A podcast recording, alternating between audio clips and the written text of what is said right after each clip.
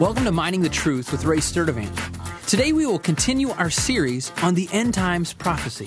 Listen in as Ray begins to unfold the truth. Hi, I'm Ray Sturdivant. We're studying the end times, and today we'll see that the seed of flesh rejects God. You know, we have no indication from Scripture that Ishmael and Esau ever worshiped the true God of the Bible. In fact, we have many indications that the bitterness of the rejected firstborns spread to their families to the point where we see them at odds with Israel throughout the Bible. One indication is this passage in the Psalm. We'll study this Psalms later in more detail, but for now, we're only looking at the first six verses where the descendants of Esau and Ishmael are indicted as enemies of Israel. Psalm 83 1. O God, do not remain quiet. Do not be silent, and O God, do not be still. For behold, your enemies make an uproar, and those who hate you have exalted themselves. They make shrewd plans against your people, and conspire together against your treasured ones. They have said, Come, and let us wipe them out as a nation, that the name of Israel be remembered no more. For they have conspired together with one mind. Against you they make a covenant.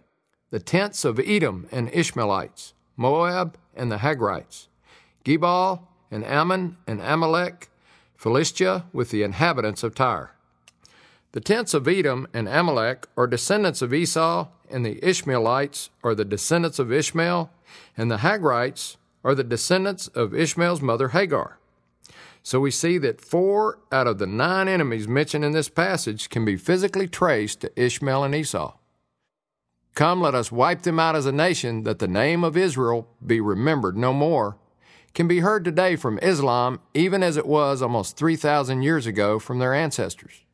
Again, we're more interested in the spiritual legacy that will end up in modern times as Islam than trying to accomplish the impossible task of tracing every physical descendant. But let's contrast the attitude expressed in this psalm with the command of God in the book of Deuteronomy to Israel towards Edom. Deuteronomy 23 7. You shall not detest an Edomite, for he is your brother. You shall not detest an Egyptian, because you were an alien in his land.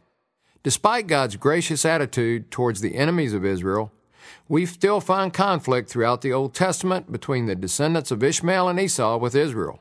The descendants of Esau include the Amalekites, who fought with Israel throughout the Bible. They even attacked the Hebrews as they left Egypt during the Exodus. Edom was a descendant of Esau, with the Greek name for an Edomite being an Idumean. Herod Antipas, who tried to kill the infant Jesus, was an Idumean.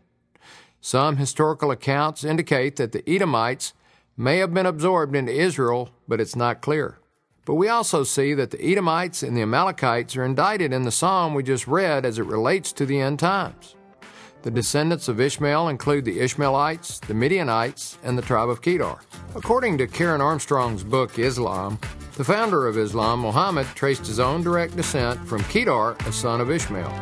But what's more significant than a literal physical line traced from Ishmael and Esau is the spiritual heritage that has been passed on to Islam into our modern times. I'm Ray Sturdivant, Mining the Truth. Thanks for listening to Mining the Truth with Ray Sturdivant. If you got any questions or comments, or you'd like to know more about Mining the Truth, go to our website, miningthetruth.com. Thanks.